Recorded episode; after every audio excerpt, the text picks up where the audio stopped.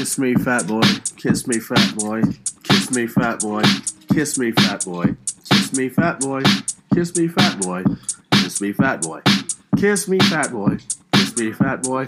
Kiss me, fat boy. Kiss me, fat boy. Warning the following podcast contains explicit themes and explicit language and is not appropriate for more sensitive and younger listeners. It is also full of things that could be triggering to some individuals. Um, so please uh, proceed with caution. I'll try to give trigger warnings before I start something if I can anticipate it. Otherwise, just please um, catch us on the next one if it's something you think that will bother you in the based on the uh, title of this podcast, okay? We're not affiliated with Mr. King on any level or any way. This is a book club, and we are just reviewing the books and the movies and all the stuff that come from Stephen King. We're not related to uh, anybody to do with him on any level or any of the entities that releases information or his uh, works on various platforms. Um, let's see. Also, the views expressed by those who say them are just those alone and not those of anyone else, sponsors or platforms or other individuals. Um, and tr- uh, trigger's already been done. Okay, sorry, I do this live every time because I try to keep it uh, fun. But anyway, um, spoiler warning: uh, if you haven't read or watched or listened to the work named in this podcast, please go do that first. Otherwise, you're going to be spoiled for it. Um, you've been warned. Um, Serena here today, and I'm going to do a solo podcast. I caught a few minutes by myself in the quiet, um, which is a very rare thing. So I'm just going to pick up on one of the many things that I have read or whatever and uh, go through that with you guys, okay? So today I'm going to do The Girl Who Loved Tom Gordon. That is a, it was a novella or maybe it was a novel. I don't know how many pages. 224 is a novella. Um, it was a 1999 release. And to me, it was like really different, but not different. It's kind of like, it was interesting. I really uh, thought it was interesting. And I already said that, didn't I? I just, I don't know. It was different in some ways and very much the same. Um, I think that they're going to do a film adaptation of it. Um, so I don't know. There was some illustrations I think that came with a version of this book, but I don't know anything about that. I just uh, listened to the book. I listen to audiobooks when it comes to Mr. King. Uh, 224 pages. Scribner is the publisher. Um, go, okay, so first of all, uh, Tom Gordon is a uh, baseball player, and I think Stephen King had said in the beginning that even though Tom Gordon's in this, this is not like really Tom Gordon. Kind of like that disclaimer we really put out there for fiction writers is, you know, everything in this is fiction, even those based on places or on person, it's just coincidental or it's just a fictionalized version of them. In other words, you know, he didn't want to put it out there that this is like Tom Gordon. I don't know. I'm not really sure it's not like Tom Gordon was like in it. I mean, he was like she was hallucinating about him in the way that kind of reminded me loosely of um, Sandy Koufax in is that his name? I'm really bad with names. And um, Needful Things with that poor boy's being Brian was being uh, tortured by Leland Gaunt. It was just I just kept picturing that kind of crowd when she was hallucinating. Okay, so um, this is about a young girl. I'm not sure how old she is off the top of my head, but um, so they're in the Appalachian Mountains trail, like hiking. And the Appalachian Mountains, let's just uh, take a moment and kind of chill and realize how huge and long the Appalachian Mountains are, okay? So it starts in the northeast corner of Alabama, or the foothills, and it goes from there, like right on the Tennessee line. It goes all the way up through Tennessee and Virginia. Um, let me uh, let me actually pull up a, a map here real quick and look at it. Okay, so I'm looking at a map, and it's even more extensive than I realized. I knew it was big, obviously. Um, Appalachian or Appalachia culture is, uh, I think, more of the rural cu- culture, the idea of maybe like in Virginia and uh, West Virginia. But um, that culture spills into Alabama, um, the old things in the woods. We don't do that as much here, but we do have stories about the woods and and whatnot. But and we have some superstition, but that deep Appalachia idea that's really trending on TikTok, like close your windows at night. What's the other one I've seen? You got to close your windows at night, like cover them up. Do not look outside. Do not go outside. What's the other one?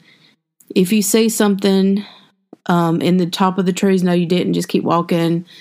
Um, don't ever be out in the woods at night. Uh, I can't remember the other ones, but like if you hear somebody calling your name, no, you didn't. Just keep walking. If you hear somebody screaming or help for help, no, you didn't. Just keep walking.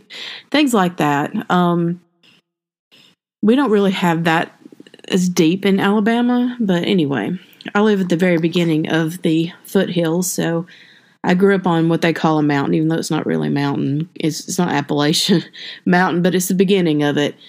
And uh, mountain culture is fun if you uh, have ability not to be locked into the mountain.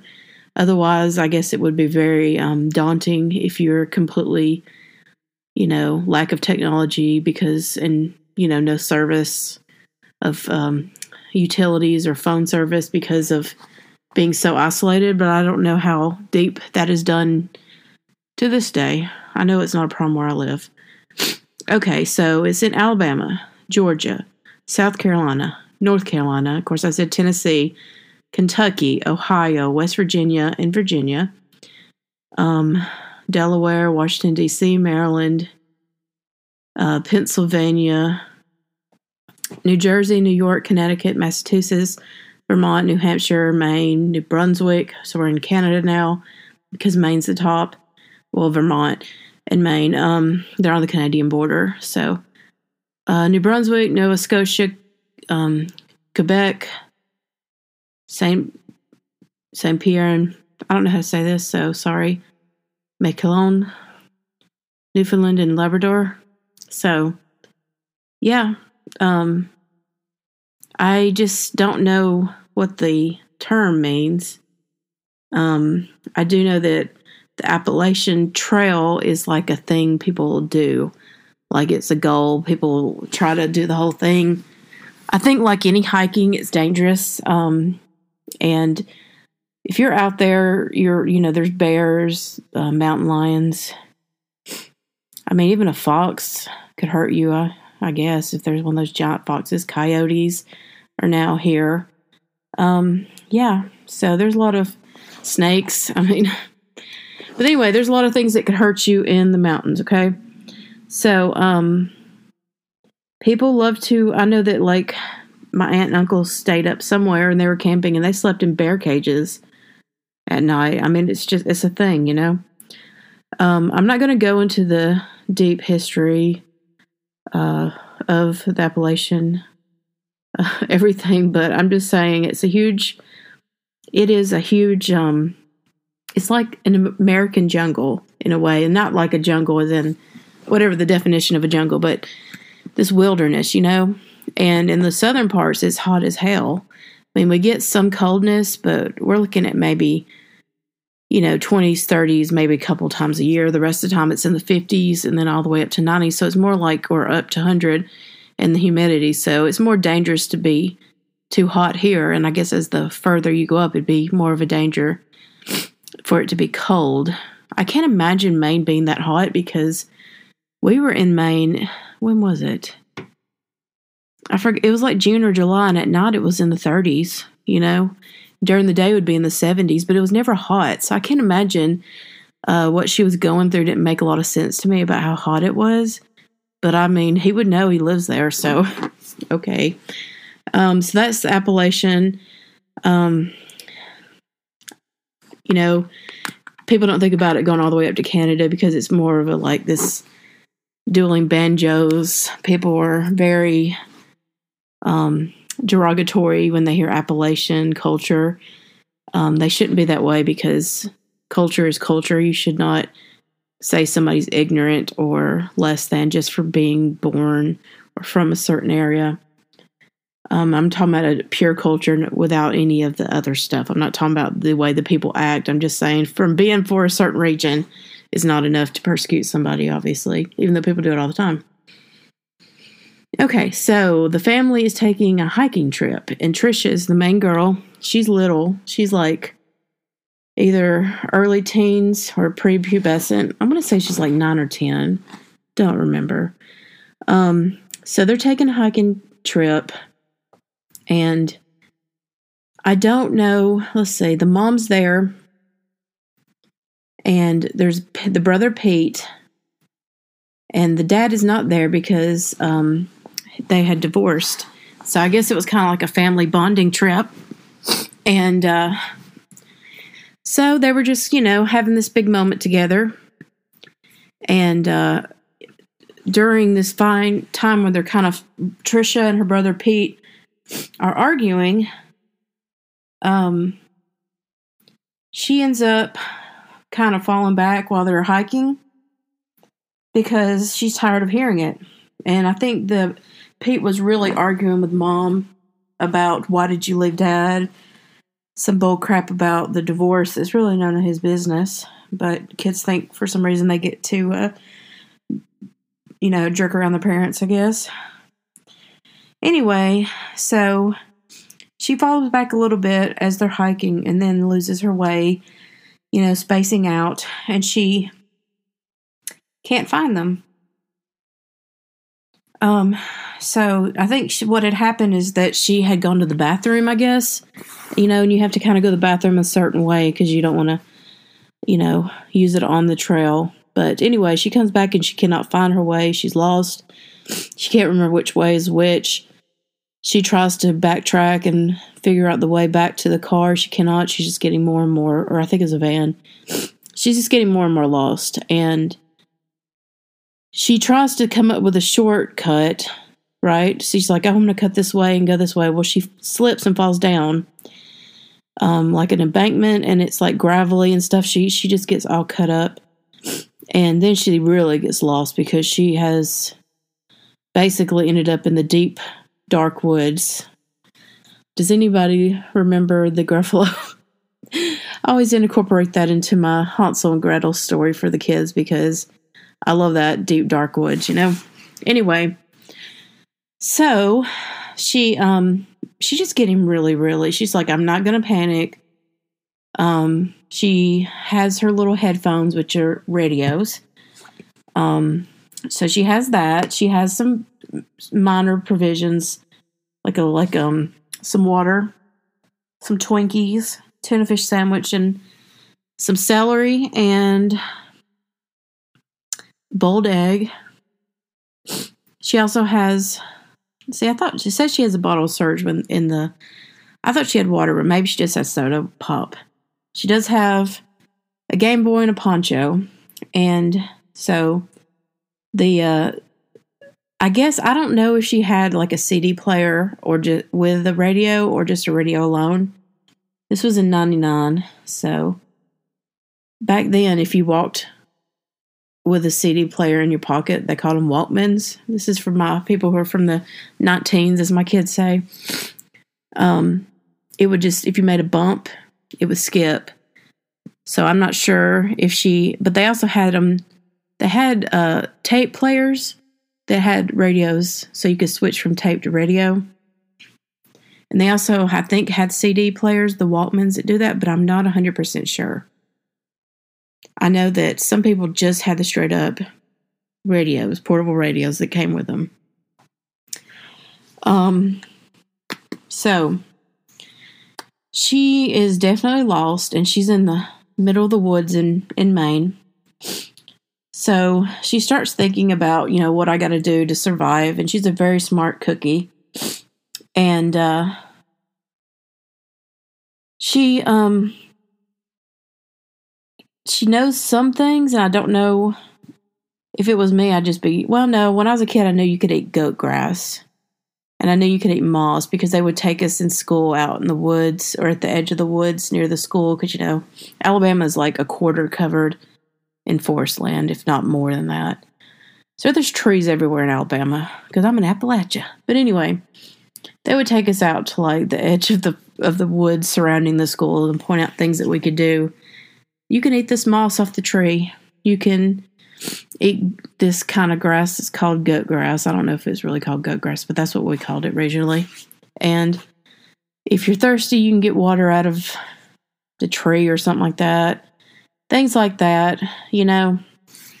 And uh, if it's raining, you can drink the rain, which, you know, rain water is not that clean, but I guess it's better than drinking stagnant water, which she drinks later in this, this book that would make you sick.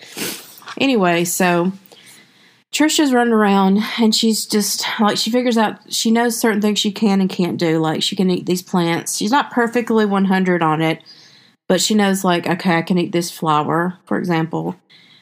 So she's kind of foraging and she's doing a pretty good job. Not perfect, but okay. But then she gets as she gets it's really hot and sticky and as she gets deeper and deeper into the woods, she's realizing that I can't find any fresh water and she's too thirsty. You know, you can go without food, but you cannot go without water. So she does find some questionable water with bugs and stuff in it, and she has to drink it. But she's um she's got a radio on and she's listening, hoping that they'll announce there's a little girl missing and everything. So she eventually does hear something, but they don't know. Um, Trisha's family does go back and realize she's lost, and they go to the car and they see that she's not there. They were hoping she returned the car and they call the police and there's a statewide search and they do announce it on the on whatever she was listening to the radio whatever local radio she has a hard time in and out of spotty coverage because she's in the middle of nowhere and uh, she sees a creek and she's like okay i'm going to follow this water because water always leads i think she had an idea that water always leads to um, civilization or something like that. I guess her idea was that it was if it's a runoff or something draining, but she is on the wrong side of it. She ends up in a swamp with with a uh, you know. She just is kind of like, okay, I'm screwed. But the whole time she's like thinking, you know, what would Tom Gordon do? Uh, and she was listening, um, thinking about his baseball strategy. And I thought it was really cute, you know, to hear a young girl. You know, people were kind of at that era that was like kind of around the time when they did all those baseball strikes. Um, it was still kind of like base people were mad because they're like, "You want more money?" And I'm not saying they should or shouldn't have done, but that's just what people were saying. So even when the strikes ended, people kind of were like, "Man, I'd rather watch basketball and football where they're paid a lot more money than you guys." or about the same, but we're not going to complain about them, you know, because people really still, you know, the, ba- baseball's just kind of like past it. I don't know why. I don't know if they just ha- didn't have a good PR team, but even but baseball never recovered from that. I don't know if it was the generation that loved it so much died out, or if it was based on a cultural shift, or if it was just good marketing and bad PR for baseball. I don't know what happened I know people still like baseball. I'm just saying it's not this cultural phenomenon that it was. Now everybody's all about the football, and then people got mad about the kneeling during the national anthem, and a lot of people quit watching it. I'm not commenting on whether it was right or wrong. I'm just talking about what happened. And now, so there's still basketball, and uh, you know, I think people are always going to love football, but it's not as uh, prevalent as it was a few years ago. Like some people just are like, forget it. I don't want to deal with all this political stuff. And I get it. People have the right to their opinions on both sides of it. But what I'm saying is, anytime something comes up in major sports, it's just not a good thing, you know? And I don't think anything like that exactly has happened in basketball. I mean, there's always going to be players who get in trouble for being violent or having assault or murder charges or doing drugs, whatever there's always going to be people with those kind of problems in every kind of sport from hockey, baseball, even like wrestling, like the fake wrestling, they still do drug tests and have problems and stuff. I'm just saying, all sports, all competitive sports still have to deal with people and people have problems, you know? But anyway, so the thing is, is that the thing that I really like, because I was kind of like, man, this is like a really tedious book because it was like her going through the forest, her trying to figure out what to do, her rationalizing her decisions, me being impressed with her ability to figure it out, but also me thinking, man, this is like, it was like a really good literary device to make me feel the stretched out time with her. I'm not really sure how many days it was. I'll figure it out in a minute. But anyway, she was there for many days and she has to she has to drink this stagnant water and that just makes her ass really sick and she um it never rains and that's another thing she really wanted to you know drink fresh water and she couldn't so she had to do what she had to do now she finds out eventually that they've given up the search and it upsets her because she hears it on the radio.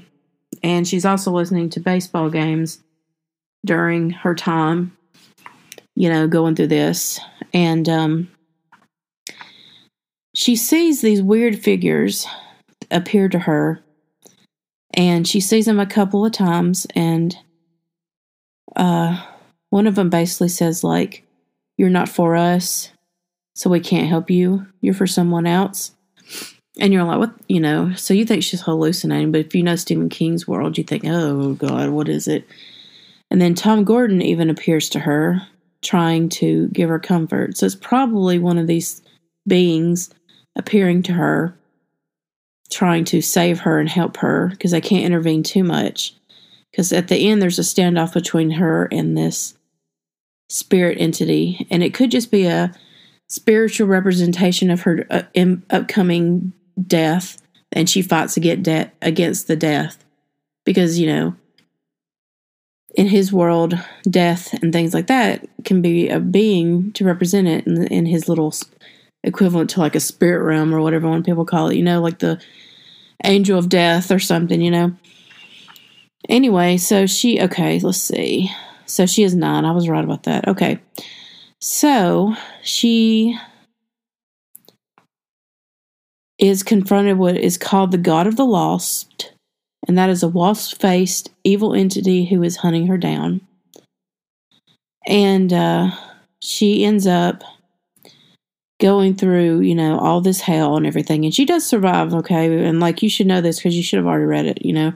She starts have developing pneumonia because during the night it's really cold and it's very damp in Maine. She's in Maine, uh, near the Canadian border. And I think she actually goes the wrong way and starts crossing over towards Canada uh, instead of crossing back towards Maine. She's going the wrong way for sure.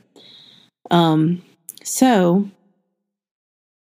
she um sees a bear and uh, she's getting to like this area where there's um it's like there's a like almost like a abandoned she gets excited thinking okay i'm at this abandoned um pasture there's like fencing and like a road nearby so she's excited thinking she's finally made it and all of a sudden before she can escape a bear appears. The bear had been slowly stalking her.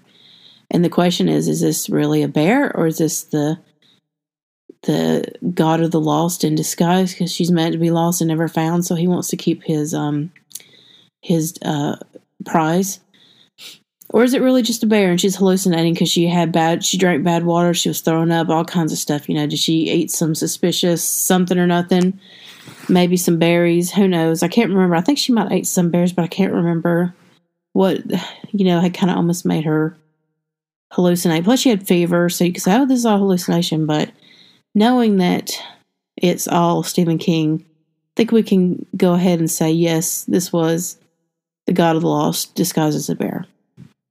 That maybe her ability to see him was because of her shine, or because she was delirious with sickness and impen- coming death and fever that she was able to see through the disguise or see what other people couldn't see. So she um, decides basically it becomes a baseball metaphor for her, and she's like, What would Tom Gordon do? Instead of what would Jesus do, it's what would Tom Gordon do? And of course, he had been like talking to her in her head the whole time, like, You can do it and everything. So she, you know, of course, her Walkman had already died at this point. Her little radio had died. She was out of food, out of water. Um, she had developed pneumonia, so she was just beyond delirious. She was starving. She was tiny. Um, she didn't have a lot of reserves. You know, she was just a little little frail thing. And so she faces down this bear as if she's about to. Uh, she's what is it, bottom of the nine or whatever. So anyway, she um, finds a road, and that's when she sees, you know, the signs of civilization. You know, with this a gate and um, pasture and all that stuff. And so she sees the bear and she thinks she knows it's the god of lost in disguise. But she faces him and she's like, This is the bottom of the ninth, and I must close the game just like Tom Gordon would. And then and then she like basically becomes Tom Gordon in her head, you know, like I'm going to do what he does. She takes um, a pitcher stance and throws her dead Walkman like a baseball, hitting the bear in the face. And it becomes startled and uh, kind of like, oh, you know. And that is, it backs away at that moment. So she stood up and faced to her, faced death, faced fear, faced this God of lost. And that's when a hunter comes up, um, seeing what was going on, and he he killed he um does he kill it? Okay, no, he just he just frightens it away. I was so sure he killed it, but anyway, um, he uh, saves Trisha, and she in her mind was like, "I would have never been rescued by this guy if I hadn't stood up to the God of the lost." And the way the narration goes, I really do think it was the God of the lost, and it was so interesting because the other beings are like, "We can't help you. You're his." and they wanted to help, but then I think one of them was running around pretending to be Tom Gordon to help her out. She wakes up in a hospital room. Um, she finds her both her parents are there and her brother, and then she um they have to let her, you know, recuperate, and then um her dad she asks him right as he's leaving she's like can you hand me my um autographed Red Sox hat, and he guess who was autographed by? That's right, Tom Gordon. And uh, she points at the sky, which is his um, Tom Gordon's famous uh, tail when he finishes his game, or what they call close a game. So, um, so her dad, you know, is kind of like, "Yeah, you got it, kid." And anyway, it's interesting, I guess. I mean, I really enjoy, enjoyed, enjoyed the ending. I was feeling like I was grueling and dying too.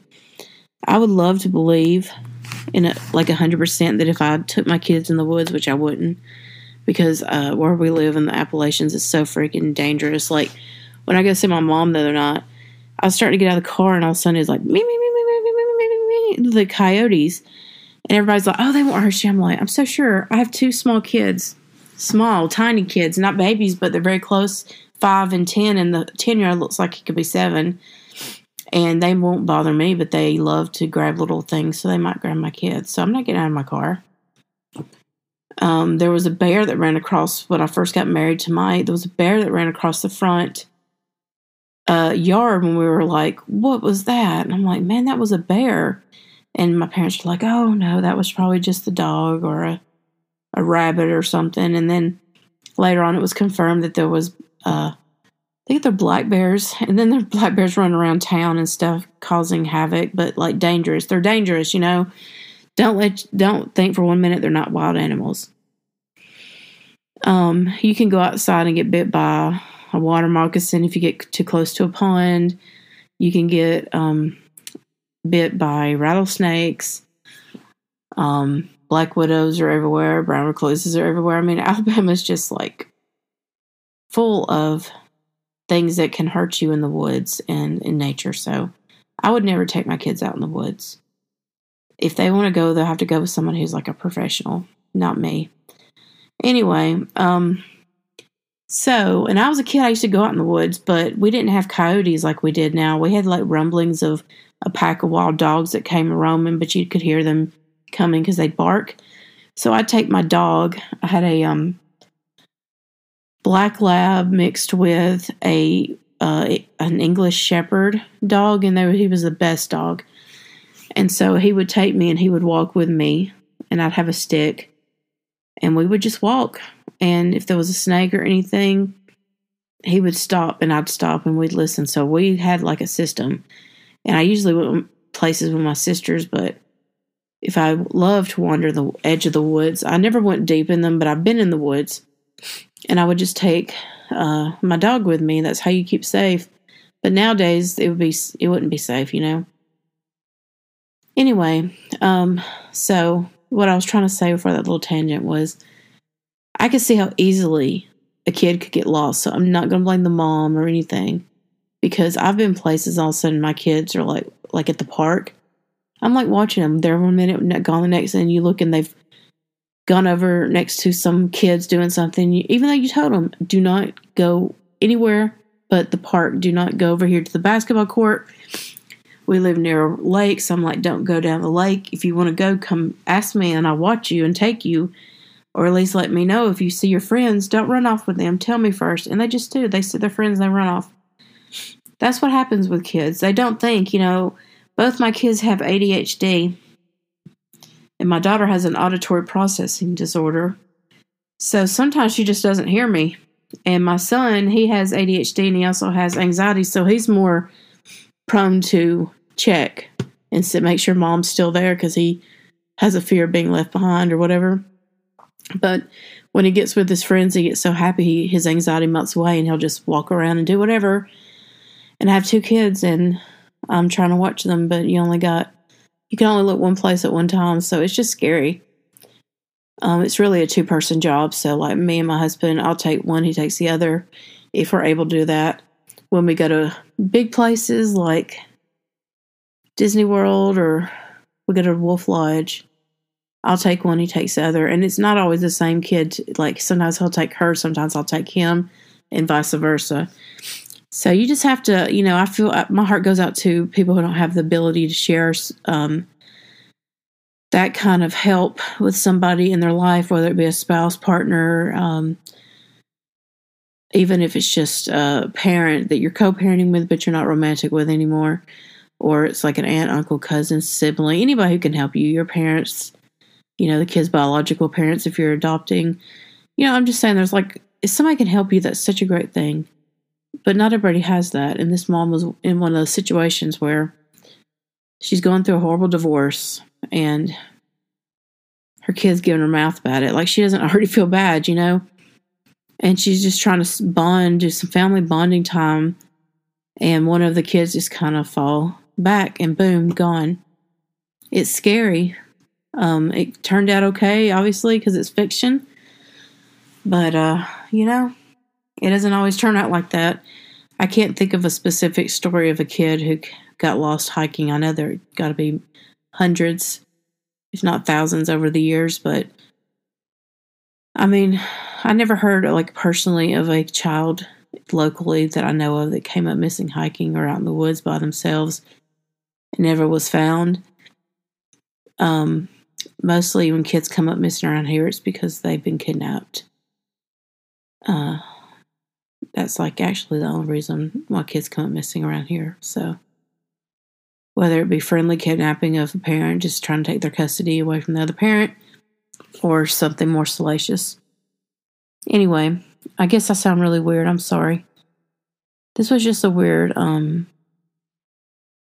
this was a weird story, but I wanted to cover it while I could, while there's a little bit of quiet in the house, and uh, hopefully this will be all right. And uh, you guys have a great day. Bye.